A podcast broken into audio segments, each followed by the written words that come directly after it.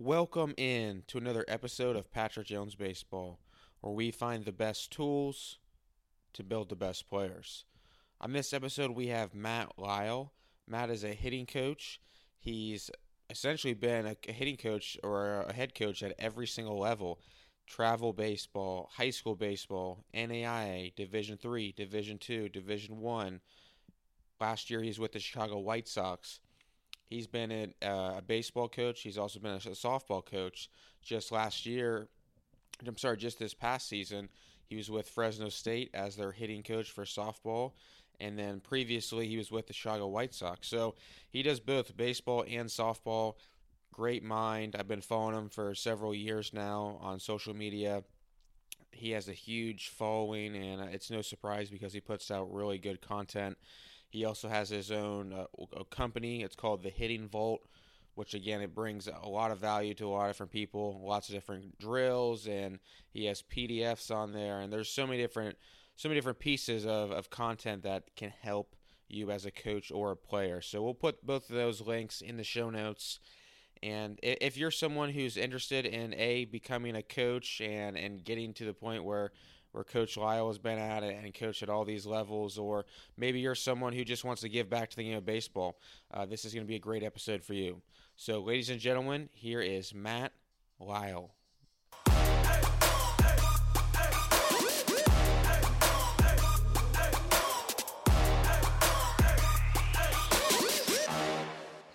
All right, we now welcome on Matt Lisle. Matt uh, is the founder of the Hitting Vault, an awesome online resource, a resource for for coaches, players, parents. Um, you know, I've seen some of his content, been following him for several years now, and he's just a a great guy, and b just puts out just quality content consistently, and that's the hardest part, doing it consistently. So, Matt, I appreciate you coming on today, man. Uh, thanks, Patrick. I appreciate being on. So you've been all over the place, man. I mean, you've been you've coached everywhere. You've done baseball. You've done softball. Um, you know, there's going to be a lot of people who are listening to this who maybe already know who you are, but there's going to be some who maybe don't. And for those who who don't, uh, could you just give everyone a little bit of a, a background on yourself in ba- baseball and softball? Yeah, so for me, uh, I coached high school baseball with my first uh, foray. Got done playing uh, a little bit of college ball, and and got it. Got my old my old high school asked me to coach, so I coached high school baseball for four years, and then got in. I coached NAIA for a little bit, and went back to high school.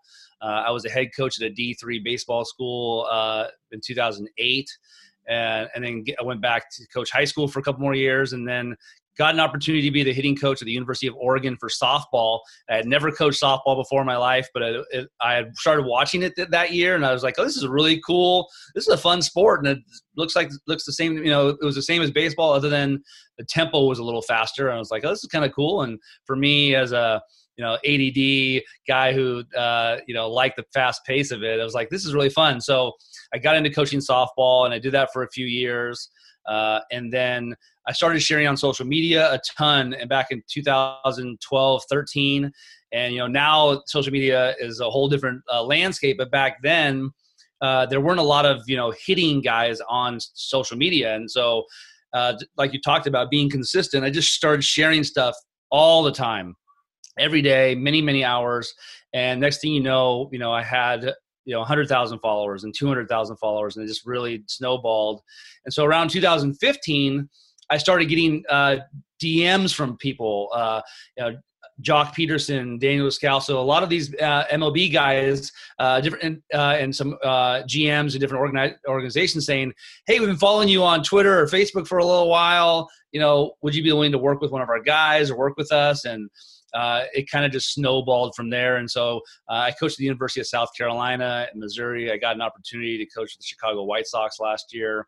Uh, and so uh, my journey, I've coached at every level NAIA, D3, D2, D1, Pac 12, SEC, Major League Baseball. And, you know, it's been a journey. And I think, you know, a lot of people, uh, you know, the ladder of it has been has been crazy. I've been very blessed, uh, and So that's kind of the gist of um, my career and it. It's been it's been, and I think the same for you, Patrick. Like you've done a great job sharing on social media, and I think what's been the the most awesome thing about social media is that you know 2013, 14, 15, when I would talk with front offices and major league teams, you know, outside Twitter guys who had never played pro ball that, that you know it was very it wasn't going to happen like you know there weren't a lot of hirings and so now uh, because of social media because of twitter uh, and being people putting out really good content you see guys like jason ochart yourself my, me uh, there's all these guys have gotten hired uh, because they've just shared really good content and finally that kind of barrier went down of outside guys who didn't play and there, I think there's still a long way to go there, as a lot of people are learning. You know, it's, it's still a difficult landscape, but it has changed a lot, and it's been really fun to see uh, just the opportunities that are happening for people in, in baseball. So, since you've done softball and baseball, I know everyone. There's still an argument sometimes about you know what the different softball swing or whatnot. I think you know we can say it's pretty much it's the same swing. Now, but what what would you say are the differences when you coach softball versus baseball? Is it just practice design? Is it uh, how you work with the players? Like, is there anything different at all between coaching softball and baseball players? To me, the biggest differences are uh, when you coach women uh, in general, like delivery of um, feedback sometimes has to be a little bit better. And it's made me a better communicator. You know, I think uh, in the men's game, uh, a lot of times we can be really direct or use sarcasm to get things across sometimes, and it doesn't. land. I learned very quickly it doesn't land very well uh, when you're coaching females. So I learned how to be a better communicator, uh, which I think is was good in general, like men and women. It helped me a lot, just learning how to deliver feedback in in, the, in a better way. Uh, but swing wise, the only difference is that when you get to the high levels the the difference between softball and baseball is that as as baseball players evolve, like when we're 12 years old, we play on the 200 foot fences, and then we get to high school, it's a little bit you know closer to the big league. But the, in college and pros, like you have these long fences. Well, in, in softball, the fences are 200 around at 10 years old, 12 years old, 18 years old, 22 years old. The fences don't change. So uh, we get these college players in, and thanks to Alan Nathan and some of the work he's done, uh, I got I've gotten to know him pretty good. Like, it takes a ball at about 24 to 26 degree launch angle at 68 miles an hour to get out of a any almost any Division One uh, softball ballpark. And I can tell you right now, every Division One softball player can hit a ball 68 miles an hour. And so it's different. It's a little bit different. Whereas in baseball, you can have guys at Division One level who aren't going to hit hit home runs or hit you know hit a lot of home runs for that matter. Whereas softball with 200 foot fences, it's a different ball game. Uh, you actually have the ability to put the ball in the air way more, uh, and so uh, for me. Uh, it is, softball has been such a low hanging fruit in the sense of development because um, there, there, there haven't been a ton of softball uh, instruction. There have been dads, you know, coaching travel ball and stuff like that, and and so um, you come you can come to a new program and you can see like a lot of these girls got by on their talent, and then when you you start putting swing development into place, they go from uh, I've had players go from like one home run their junior year to 13 home runs their senior year just by learning how to put the ball in the air and learning how to use their bodies better and having you know a bat path that is different. And so that's probably the biggest differences. Again, the field, like you can get away with a lot in softball if you are strong and can get the ball in the air. Uh, and so, from a movement standpoint, I, I always use the example like if if you had a female who's like 5'10, 200 pounds, like big, strong player, they could hit home runs all day long without striding, without even picking up their feet. They could just literally uh, fungo a ball out of the ballpark. Or baseball players, like from a load gather stride process, like they have to be able to create more force for the most part. In in softball, you can you can take away a lot of movement if you can get the barrel on the ball with some uh, bat speed. It, you can hit it out of the ballpark. So there are some differences a little bit in in that in that sense. Like, uh, but uh, swing wise and and practice development wise, we do the exact same thing. So you you in a sense, you don't have to worry about them being as mechanically efficient.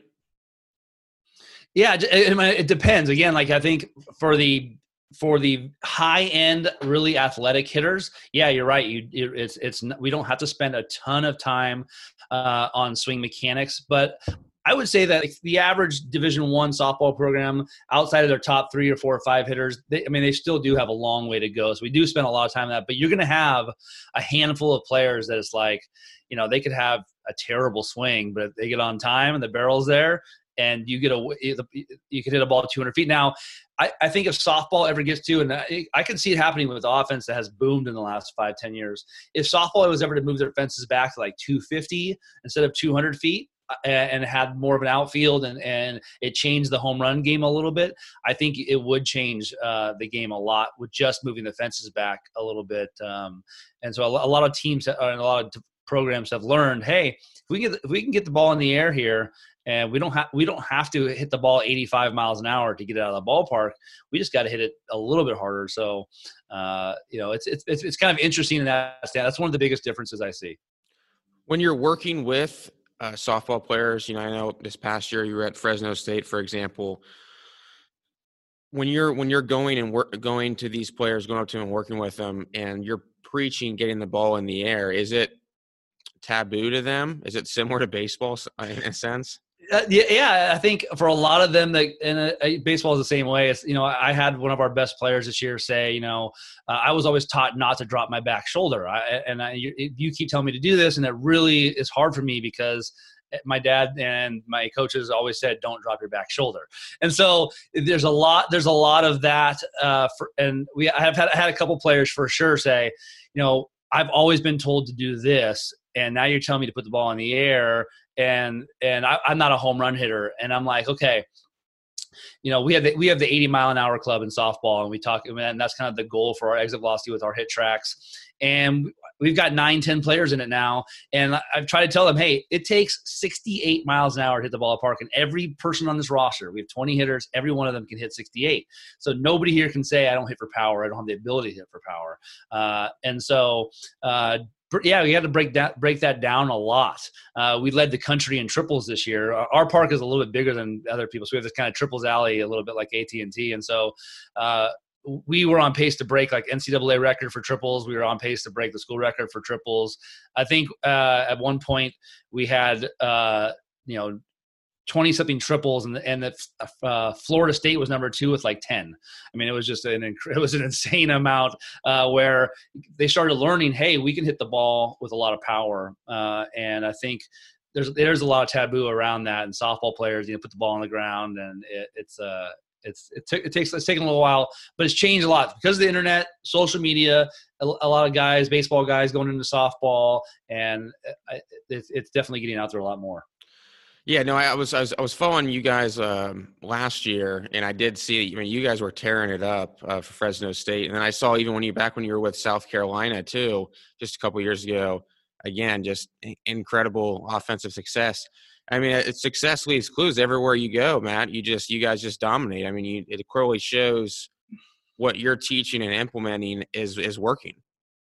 Yeah, I, I've been really, really fortunate. Where uh, for me, a lot of times I've come come into programs that maybe they had down years the year before, and South Carolina, you know, had some a bunch of down years, and you know, we ended up you know top seven in the country and we broke the home run record and all these things. And so i think they those things just shine a bigger spotlight on it. Whereas i think there's there's a lot of hitting coaches that come into programs that already you know are established or have good programs. So it's not it's not seen as much. And i just have been really lucky to have gone to places where you know the next year uh we've had these huge jumps and just been really fortunate with that. But you know I, i'll tell you uh, you know hitting hitting is very difficult, and you as you, you everybody you know and a lot of your things. But I'll tell you, you know, in my game of this, uh, player hitting development, it, it, really doesn't have to be that difficult. You know, it doesn't. The puzzle is really not that difficult, and I think as you know.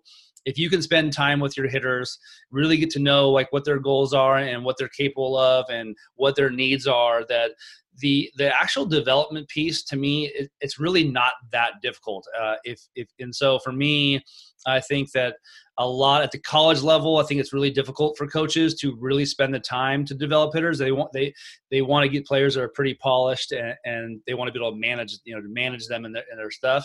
But if you can make a focus on on actual development and, and create the time for that which can be difficult at the college level uh, you can you know you can see uh, Carlton Salter is a great example. Carlton does a great job, and you know when you get down in the lab and you really get to work with these hitters, you can make huge differences. And for me, uh, at the University of Oregon, that's that's kind of uh, when I first got there. I'm like, hey, we're going to really get into the cages, and we're going to really start developing individual plans. And for me, you know, it, it took a lot more work. But at University of South Carolina, I, every college team that I knew, you had scouting reports on a pitcher. And so let's say you're facing this pitcher, here's the scouting report. Well, I decided to just you know, see, let's let's give it a try for this season. I'm going to build individual scouting reports for every single hitter. So every single hitter had their own plan. Like, hey, if if she if this person's pitching, here's where they're going to stand in the box. Here's the pitchers you're going to go, and we and we created individual plans. And so from a scouting report standpoint, I mean, I put in way more work than I ever should have in my life. But we saw the we saw the results of in the very first weekend in the SEC. We played Tennessee, who was number two in the country at the time. I think they were like 30 and 0, and we swept them and we scored like 35 runs and run ruled them. And one of the things, and the players like, wow, those individual scouting reports that were just for me, they made a huge difference. And so, you know, I, I just think that in our game uh, with hitting specifically like i said the more granular you can get to helping those individual players develop you're going to see that. But if uh, as you know like if, you, if you're just kind of running hitting stations and and just kind of have a over you know general hitting philosophy uh, you know we're to we're to live oppo or we're to do this uh, you know i just i just don't i think you're going to get whatever you have talent wise uh, and and you're not going to really get the potential out of them. So because of the time restrictions do you prefer the professional baseball game just because you can work with guys as as much as you want versus in the NCAA there's there's a, there's a time limit so you, you can only per NCAA rules work with work only work so many hours. Yeah, it's it's. I would say you know I, I, I could live in the cages for a really long time. I think what you have to do at the college level is just prioritize. So a lot of our hitting, we're small group hitting, and so instead of being in the cages for an hour and a half or an hour like most programs do, uh, I would I would create like these smaller groups and we hit in groups of two or three so that I could spend a lot of time with them. That's kind of how I combat, combated that a lot. Um, but yeah, you know, I would say people ask me a lot of times, what's the biggest difference with uh, college softball players and college baseball players? And honestly, the biggest difference, and I hope it changes someday more, is that they're most college softball players that that's the height of their game like they're gonna get their degree they're gonna get jobs and and softball is that's the end of the road right there and so, and there is some pro softball opportunities, and they're, they're not very much. They don't pay very well right now, but they're they're trying to build it, and that's great. And but until then, you know all the college baseball players when you when you're at a college baseball program you work college players and their goal is to get drafted and and they want to they a lot of them are trying to make you know make it to the pros or try to get drafted and so the amount of work that they're willing to put in, the extra time, like that is is just different because they see this you know goal of trying to make professional baseball. Whereas in softball, a lot of hitters, you know, this is this is the kind of height of what they're going to do, and and they're they're going to put in the extra work because they want to be they want to be great players, they want to win but there's there's this extra level that you see out of college baseball players who are like, hey, I'm really gonna get, um, start grinding even more, put in the extra time because hey, you know they want to be they want to get drafted and they'll put the work in for that. Do you find yourself as a coach sometimes wanting to work or spend more time outside of the cage working on a plan, particularly for a player who is is hungrier than the next guy? I feel like that's a that's a normal human thing that that I feel like as coaches we sometimes feel. Do you feel that at all? Yeah, I mean, uh, the one thing that was really cool when I was at the University of Missouri, my office where I sat at my desk, you could see the batting cages. So it was really cool that I could be at my desk working and players are hitting in the cages and they would just come across the hall and like, hey, coach. And they sit down and, and, and they would talk about it could be plan. We could talk about their HitTrax data. We could talk about different things and or their plate coverage and contact points. And so, yeah, I mean, I say I think, I think that's why you love coaching and, and why you do it and, and, and why everybody does because like, you know, the the the um, the aspect the relational side of coaching where you get to really sit down and like help help someone develop a plan. Uh, for me you know I, there were so many countless nights uh, 2015 16 17 that i had major league players who the game would be over at 10:30 p.m. I'd be in bed and start texting me video of them, uh, you know, watching their swings. Like, what do you got here? And talking like, and I would stay up till 12, 1 o'clock in the morning sometimes, like talking. And just it, again, like that's just that's just in our blood, our DNA. Like we want to, we're willing to sit down and, and talk it out. And we love doing that. And I think, uh, you know, as much time as I love talking in the cages too, it, it is really fun to sit down and say, hey, you know what? What do you think about this? And trying and, and problem solving together when it comes to plan stuff. And I think what's really awesome about 2020 is the amount of data that we have in TrackMan that we can really talk about. Like, hey, you know, you have barrels in these zones, your contact point here, uh, your chase rate over here, and we can start really honing in on attacking things. And, at Fresno State, for example, we have the HitTrax in the cage and the iHack, which throws all kinds of different pitches. So we can have days where it's like, hey, I'm going to set the machine up that's going to have rise balls out of the zone and curve balls low in the zone. You got to take the rise ball, you got to swing at this pitch. And, or I can say, hey, Patrick, you know, you're barreling up all these zones, you know, uh, middle out, you know, we're still struggling getting barrel on that, getting some good exit velocity and driving it. Let's work on that today. And I'm gonna set the machine up to literally attack you right in that little square. And in, so we can have, we can do great work without ever talking about your swing or without you know having to make it about swing mechanics and and I think there's a lot of hitters that can that really uh, can get a lot better by doing that. And so what I've seen on the internet world the last few years from Twitter and social media is that you have these guys like you know, we got all this data and just you know, hit the ball in the air and, and just do that. And they're basically no swing mechanics. And you have the guys on the other side of the spectrum. It's like, you know, 100% swing mechanics. We don't need data or anything to tell us that. And I think that that the, the hitting coaches that do it best are the ones who live in the middle. It's like, hey, I'm going to use data to help my hitters get better, and we're going to use swing mechanics and help uh, hitters get better. But we're not going to be all mechanics. We're not going to be only data and only uh, this, and we're going to find the way that that works best for that hitter. Uh, and I think, in my experience, the hitters, uh, the co- hitting coaches that do that really well uh, are the best ones I've seen out there. Do you have a system that you that you personally like to use when let's just say for example this past year at Fresno State like every month you do te- you do retesting on KVest and blast motion and HitTrax or like what's your system? So my first system is that I interview the player and I get to know them. Like, what are your goals? What do you want? And uh, you know, for me, I kind of start always start with a loaded question like, do you think you could hit for more power? Like, I, and, and so I never try to talk about stats. Like, hey, do you think you can hit 20 home runs? And it's like, oh no. But I was like, do you think you could hit more doubles? Do you think you hit for more power. So uh, you know, I, I, frame it frame it around like what do you what is it that you want to get accomplished for this year? Start with that, uh, and some of them have a pretty good sense of their swing. Some of them have no idea. Uh, and then um, you know, I, we we do a physical assessment. I, I do. I'm OnBaseU certified, and it's a perfect assessment. So I do that with our strength and conditioning coach together, and then we talk about weight room and the weight room plans are really uh, we've got the team workout plan but we also have individual uh, plans on assessment so we know you know what, what their mobility and strength is like and, and we focus on that and then at KVest, HitTrax. So, you know, we do a full assessment. As many, so I try to get a couple hundred swings uh, with that stuff. K vest, maybe not that many swings just because the the output's difficult. Maybe 20, 20, 30 swings with the K vest off of the machine or live pitching.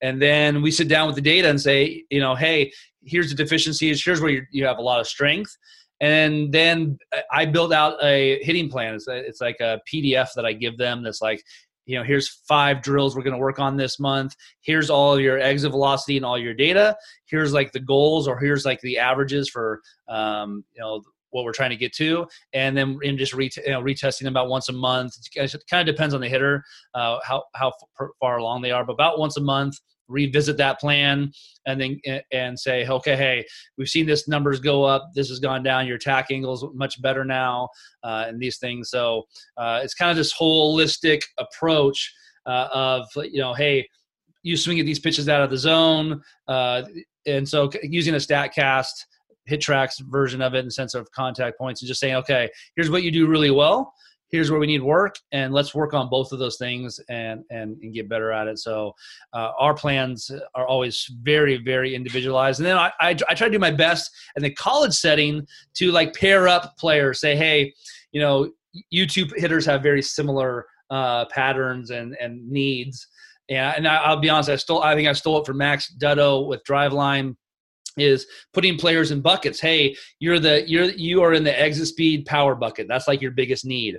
And then we've got like the swing mechanics bucket. Like we, hey, you know what? You've got some power, some exit velocity, some bat speed, but like contact is not great, attack angle, you know, these things. Your batted ball data is not great, so let's work on that.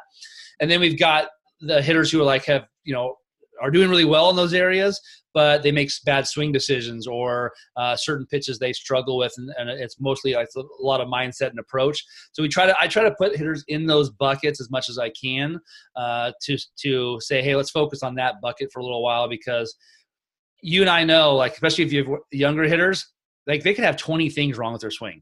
Yeah. And something something that I had learned from Craig many years ago was when you assess a hitter, what is the one thing right now? What is the most important thing that we can do to help this hitter? And so, uh, as a hitter hitting coach, a lot of times we want to go, well, you've got this wrong. You, you do this, you sway, you do this, you know. And it's like, and the hitters are like, oh my god, I'm the worst. Whereas if we sit down and go, okay, you know, hey, they've got a lot of things going on. I'm not, I'm not going to tell them that, but you know what? I really think if you don't sway in your load and get over this uh, over your backside and your head goes back you know i think you're gonna that, that could be something you you know whatever the one thing is that would really help them uh, let's focus on that one thing and see and go from there and to, uh, that's always been an approach that i have tried to keep because if you tell a hitter they have three four five things wrong and you're trying to try to tackle all of them uh, there's I, I have not seen a lot of success with that yeah, hitting is is pretty complex as as is. So I, I definitely agree, and I've definitely have made that mistake before of listing off all of those things. For yeah. yeah, that wasn't that wasn't a good good a conversation with the player. But I saw on Twitter a few months ago, I think someone started this thread of if you could pick two to three things or two to three tools that that you could only use to develop hitters, what would they be? I think some people had like K Vest, Blast Motion, HitTrax, maybe what would be your few things that you? I, I, yeah, I saw that. That was that was actually really good. A, a meme had like nine different things on there. Yeah, uh, yeah. For me, you know, I'll tell you, in in 2015, uh, I bought my own HitTrax. Um, my, my wife to this day she would she would kill me if, if you know but uh, i bought my own HitTrax and that off season i was working with 30 to 50 uh, pro players and and when I bought that HitTrax right around the off season, I will tell you that that changed everything in the way that I work with uh, pro players in the off season because up until that point we were you know we were working on swing mechanics and we were we were having success and it was going well but you know like you in front toss you hit a ball and it goes to the back of the cage and you're like oh that was a really good one. Thumbs up. Yeah. When you put the HitTrax in there and you start seeing the data of the ball and all this stuff and you have pro players hanging around the competitive nature of training changes uh, the you know and the data and so you and it's a bs meter you know what i mean? You could say like hey i want you to do xyz and all of a sudden like you know their their exit velocity goes way down or up like it, it it's a it it's a kind of a truth seeker in the sense. So for me HitTrax was a game changer in the sense of how it works. So that to me that would be number one. I think uh, blast motion sensors would be uh, number two in the sense of uh, just like you know vertical bat angle, uh, bat speed, time to impact from that rotational acceleration stuff. I think uh, would be really important. So um, for me, those would be the biggest things um, that I think I'd have, and then uh, maybe from there maybe a pitching machine. Like if I said if I had to have a tool like uh, to make it to make it game like practice, uh, if I had to have something, I mean, I, I can always do front toss. That's not a tool, so maybe it, probably a pitching machine would be the thing that I would use, and uh, just because I can't I can't simulate uh, stuff very well. Don't you think it's hard to? I mean, I, think of like for KVest, which I've had for a couple years now. It is. It's difficult because you know, I see I, you look on like their kinematic sequence chart and one swing is really good and then the, the other swing's like ah it's not so good and then the next one's good and so it's how do we best use this you know what i mean because it, yep. it swings are like snowflakes there's no two that are yep. truly alike i mean i think that players move consistently a certain way but i mean is there is there a way that you like to use your KVest specifically well, for me, I, have learned a lot. Uh, we talked about before. Uh, you know, Ryan Johansen with the White Sox, a good friend of mine, and and one of the things that he has really instilled in me a lot is, is, is, the word context and having context. And, you know, in my conversations with Justin Stone too, the one mistake that I first made when I started do, uh, doing data and doing KVest especially was not having the context of the pitch location or the pitch. And so uh, I think it's really important to be able to know, like, hey, this was a low and outside pitch, or this was a high and out, high and in pitch, and and knowing what the context of the pitches that you're evaluating. So uh, one of the things that we did uh, that I had some fun with with the White Sox in spring training last year was we did the hit the KVest off the machine with everybody, and then I had them do it off front toss and tee, and the numbers are way different because hitters off the tee, you know, they really crank, uh, they load up, the, you know, there's a lot of more internal rotation of their shoulders, you know, and so the the KVest data was all over the place. And so trying to figure out the context of, uh, of each pitches. And so for me, uh, when it came to that, KVest is a perfect example of trying to figure out, okay, you know, what do they do on this pitches and what do they do on pitches that they hit really well? You know, if they hit a ball 105 miles an hour, let's look at the, let's look at their for, ground force uh, data. Let's look at their KVest data and like, okay, we know this is a good swing. And so like you know that could be the model of what we're trying to reach for for this hitter uh, and so trying to keep track of those ones or keep track of the bad ones and say okay we noticed that on these certain pitches uh, you know let's do all let's do curveballs or changeups you know what do they do? And so you know context is really important when it comes to the KVest data and, and other data and, and knowing what that is. And uh, the, the, one thing uh, that i've been telling KVest and i know i mean not KVest but HitTrax and other people is that if if we had the ability to record swings and misses on the HitTrax.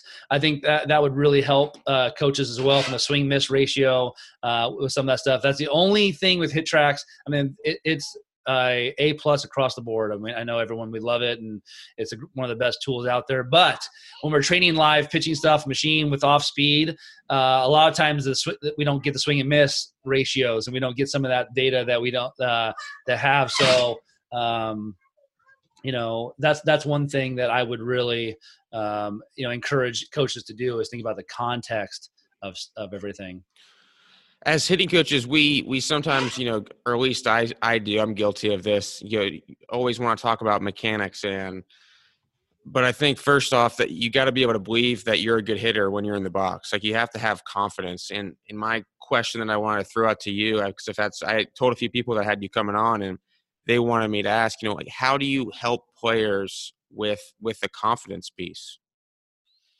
Um, that's a, that's a great question, man. I, I would I would say that uh, in the last five years or so, I think I've spent more time on the mental game than I have on anything else. And I, I think, uh, you know, now being in pro ball, like you you could have a lot of times hitters and hitting coaches. We analyze these hitters. Uh, you know, um, Chris Davis of the Orioles uh, he made he did, had his big contract. he had some he had some years. He's had you know some rough time. But when you look at his swing, you know I, I break down I've broken down his swing a few times. His swing hasn't really changed. It's not his swing's not worse. It's not it's not better. I, I mean it's not it's not uh, it's not a swing issue. Okay, and so and I don't know Chris, so I don't I can't speak to his stuff. But for me, uh, what I've learned with working with a lot of high level players is that it, sometimes it has nothing to do with swing. It's all mental. It's all confidence. And so I, have spent a lot of time over the last few years talking to our hitters about. I asked them the question. You know, what is the number of uh, offers you would say that you're in a slump, and, and that it would affect your your mind? And the answers are all over the place like oh for 4 like oh is, you know oh for 4 are you you know in the clubhouse and like you're pouting and you're angry? Is it over the weekend? Like you're over 12 and that that sucks? Like what is the uh, what is your threshold for a slump? Is it over 20 like when do you start like melting down mentally and like you get over 4s you get people who have and so i just talk a lot about how you know, look at you think about Mike Trout. You know, probably maybe, probably the greatest, maybe the greatest hitter of all time at some point, greatest hitter of our generation. He has won MVPs where he's gone 0 for 19 in streaks. He's had years. I've gone through his data. He's had a couple years where he's gone 0 for 19 and I'm like, and he still hit 332 and won the MVP those years. So I, I, try to I try to give perspective to athletes just about, hey, you know, this game is really really difficult, and you're going to have these times, and and the, some of the best hitters and so, I, and I think I, most coaches talk about, like, hey, the Hall of Fame players, and, and right now, like, if you hit 300, that you're going to make hundreds of millions of dollars. So, it's going to if you can frame it around understanding that and understanding that uh, you know how difficult it is. And if if you focus on just the, the results of batting average and, and things like that, there was a year that I was working with Joc Pederson, and the stats were coming out about BABIP and stuff like that. And there was an article that came out, and he was struggling with some stuff, and we were talking. I'm like, you know that there's a stat right now that shows you are the unluckiest hitter in Major League Baseball right now. Like you have the highest, uh, you know, uh, uh, you're the most unlucky hitter, barrels to outs, and like, and and I had to talk to him about that because that it like you know it, it wears on you. You're, you're, he's hitting the ball really well, but it's not getting the results. So you have to be able to focus on those things. And I think from a confidence standpoint, you know, I talked to a lot of players uh, a lot about even at uh, Fresno State. I've told players, hey, you know, we're in the top 15 in the country. Division one softball. There are a million girls out here that play softball. You are in the, some of you are in the starting lineup at a top 15 team. You are in the top 1% eh, or more of the best hitters in the in the sport, like in the actual sport of softball. Do you understand that? And I do you get that? And I understand that you want to win. I understand you want to get better. I, I understand you want these results, but I need you to have the perspective that like you have worked really hard and you've done the work to become one of the best athletes in this sport. And that that is something to celebrate and hold on to from a confidence standpoint too so that when you're in the and we talked just a lot about and I, Ken Ravizza and uh, like you know flushing flushing and, and finding ways to to uh, be able to deal with adversity and, and and to be able to I think uh, as hitting coaches we know like at the higher levels like you're more of a psychiatrist and a psychologist than you are swing mechanics coach many times and just learning how to do that and you know if there's any hitting coaches out there uh, especially if high school coaches listening my best advice to you is to have really really good trusting relationships with your hitters because the the better that relationship is the more that you can come to them and say hey i think you should do x y and z and they are going to buy into you. But if you have no relationship with your players and you just come in and say you need to do x y and z the, the wall's going to go up and like who are you to tell me what to do uh, and stuff like that. Whereas in you know patrick if you're my hitter and i really get to know you i get to know your life and your family and like there's we actually have a relationship and i've worked with you and, and i've and i've served you in ways that trying to get help you get better when you are struggling with something, it could be, and especially like from a mental aspect, I can come to you like, hey man, what's going on? Let's talk about this. And your posture is going to be much more listening. I'm willing to hear what you have to say than if you and I never talked and there's this wall and like you're over here and you, I tell you what to do. I'm the coach and you're the player. And uh, it, that, it's, it, that's going to be really difficult. So uh, if if you're a high school coach and you, and I, I would challenge anyone listening to evaluate what is your relationship like with hitters right now, uh, and how much uh, relational trust and equity do you have with them, so that when they're struggling or in a slump, uh, that they're willing to come to you and talk to you about it, and, and you're able to, and then be able to listen. Yeah, that's great. That's great advice right there, and I. I love the uh, the Joc Pederson uh, how you how you mentioned that he was just he was literally the unluckiest hitter in MLB at the time, and just he just needed some perspective, and I think that's that's hard at times for for hitters too. So for for a hitter, let's say you know Joc, he was doing what he was really supposed to do at that time when he was struggling according to um, maybe his batting average. But for a hitter who's who's off time, he's too early, he's too late. Are, are you a fan of and I've because I've heard big leaguers talk about this before of of having some guys sacrifice at bats to get them back on track. Yeah, I mean uh, the, the I, have tweeted about this a few times, but like the, the, only absolute in hitting, like the only thing, there's only one rule, like it has to work. So for me, like when hitters tell me, uh, you know, there are cues that some of us don't like. I'm not a huge fan of get on top of the ball or squish the bug or you know, some of the cues uh, out there. But if a hitter tells me I if I do this, I'm going to try to do this, and it works, high five. Great job. Let's do that. And so i'm i'm always open to creative things. So if a hitter says you know what? I'm going to go up there and try to do this or you know i i know a lot of hitters who hey, i'm going to try to bunt for a hit just to, or i'm going to try to i'm trying to get try to get on base. I'm going to get on top of the plate. I'm going to wear one like just to get some momentum going.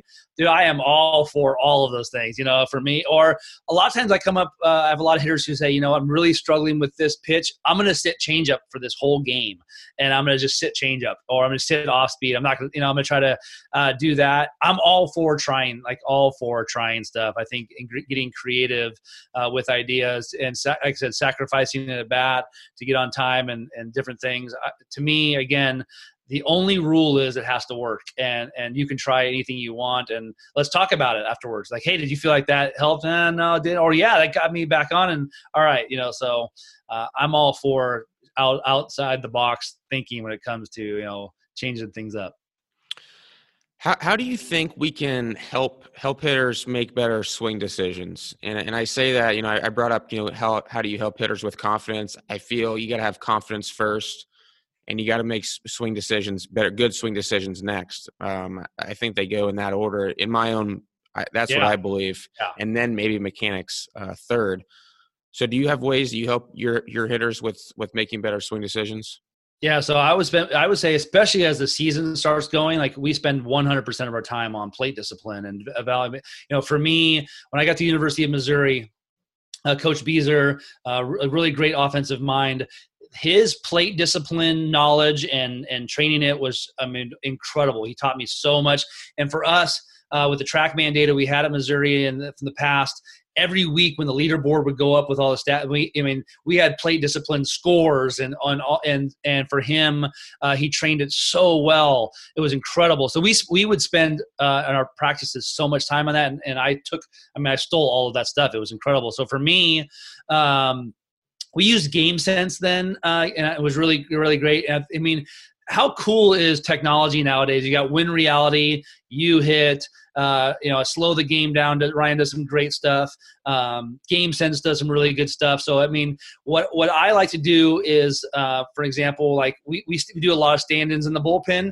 We saw off the handle and and put some concrete in there or some weights in there and make it a, a weighted bat. And so we have hitters take swings in there. And like, like, like the University of Missouri, we had this video room with this huge screen, and we had hitters in the box facing GameSense hitters. And so you know, trying to make it game like. Same thing with machines and trying to and trying to practice game like things. And so we would always we we always score it like, hey, you know, you uh, you're going to get ten pitches uh, you know how many how many good decisions did you make? And it could be like hey you know what? Today you're going to swing at fastball you're going to take changeup. Or today you're going to swing at this and not swing at this or you're going to hit it outside and, and then you're like hey you get 10 pitches at it? All right you got 7 out of 10 8 out of 10 and we would tell people then to practice hey joey was the winner today got 10 out of 10 plate decision so you have to celebrate it you have to focus on it uh, and so for me if you have a HitTrax for one, that's a great area to start. Like, hey, and from the machine, you know, uh, have the iHack machine, or if you have a programmable machine that can pitch on the corners and, and do some different things, uh, we train it every day a lot. We talk about it a lot. We celebrate those who do a good job of it. You know, for me, people ask me all the time, "What's your hitting philosophy?" And it's do damage and get on base. And at Fresno State this year, we trained it so much. I think we were second in the country in walks and uh, we had we had like three of our hitters in the top five in the country in walks.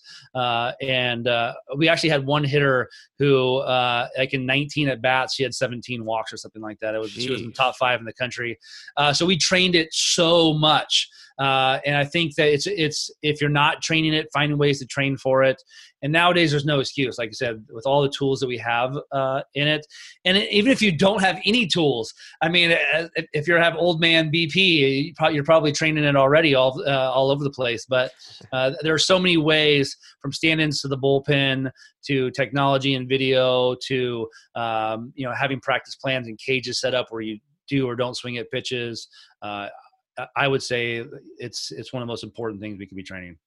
Well, and I think what you just brought up too about how just you consciously making it important is is maybe the best way to go about it. You know, like you talked about celebrating, you know, making good swing decisions and talking about it all the time and having different drills and stuff. Just making a big emphasis emphasis on it, I, I think may be the best way to go about it. That's that was good stuff. Um, one last thing I wanted to, to kind of bring up and talk to you about because I've I've seen one of one of the reasons I like following you online is you know it's not you don't just do mechanics or even just swing decisions. It's a lot of different stuff and. I've seen some of your your content lately with like coffee with Coach Lisle and and how you've talked about amateur baseball. H- how can we make amateur baseball better? Man, that's a great question, and something that's been on my heart for many, many years. Yeah. Uh, you know, I uh, in 2000, uh, nine and ten, I coached at a high school that was that uh, was really low income high school in, in, a low income community, and we did some really really cool free free camp stuff in the community. And and and I look back to those times, and there was some really really I, I'm really glad that I did that. And for me, the, the problem that we have with amateur baseball and sports in general is like, like the cost is out of control.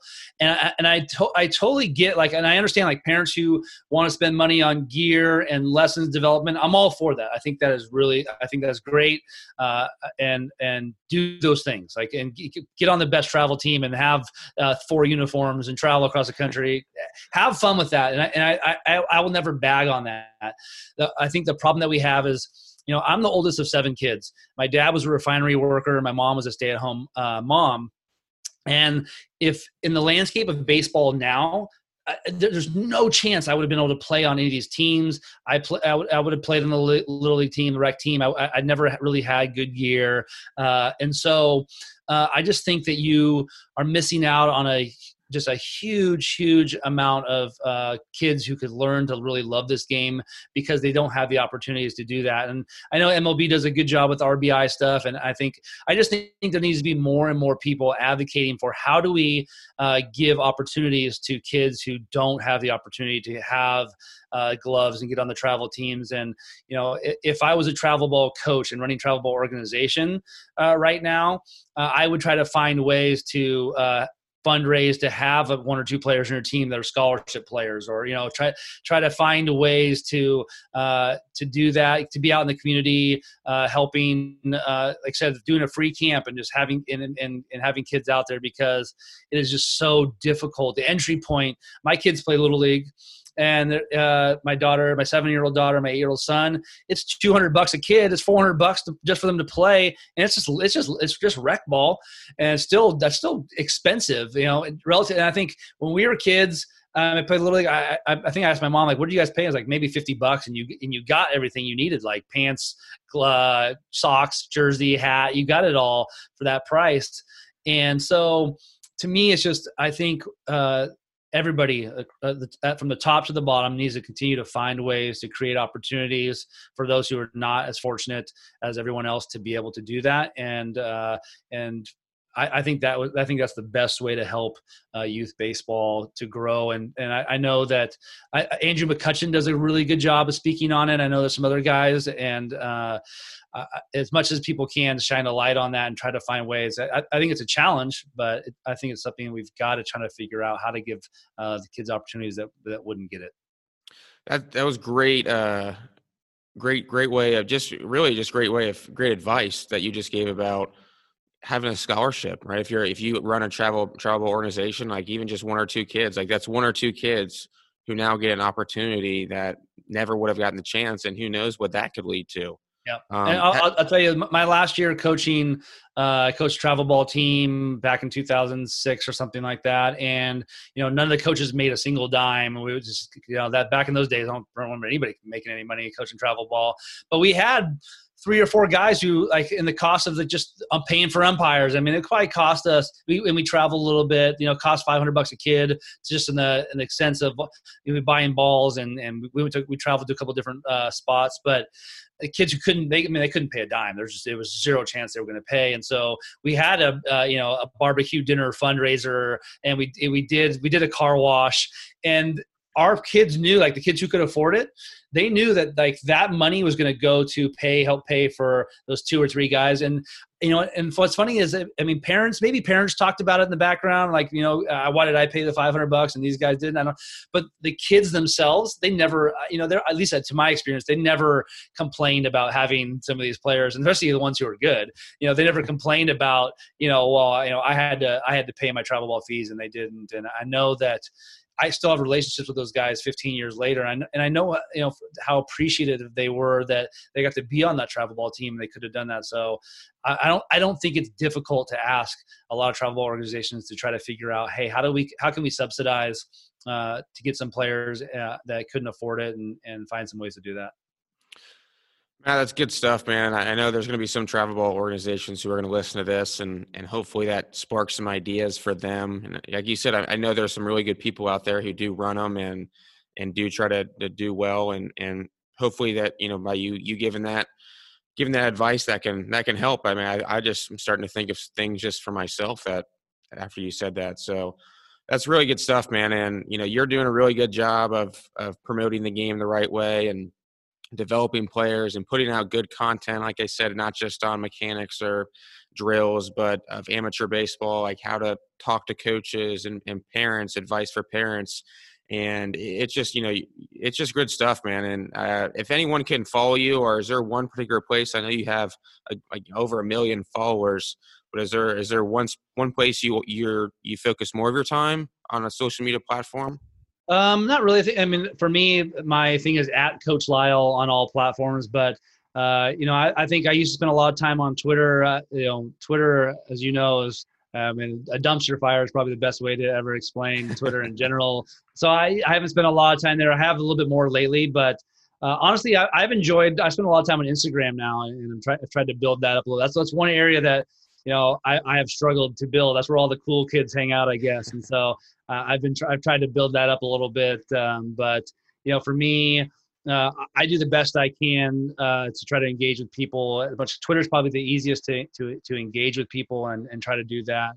Uh, and so, but uh, I, I, I, try to spend my time as much as I can uh, on all the platforms and trying to answer people and, and as much, as much as I can. Awesome. Matt, appreciate you coming on today, man. It's good stuff. Had a lot of fun and enjoyed it. Thanks, Patrick. I appreciate it. And I, again, uh, to, to, everybody, everybody already knows this, but you do an incredible job too, and uh, helping grow the game.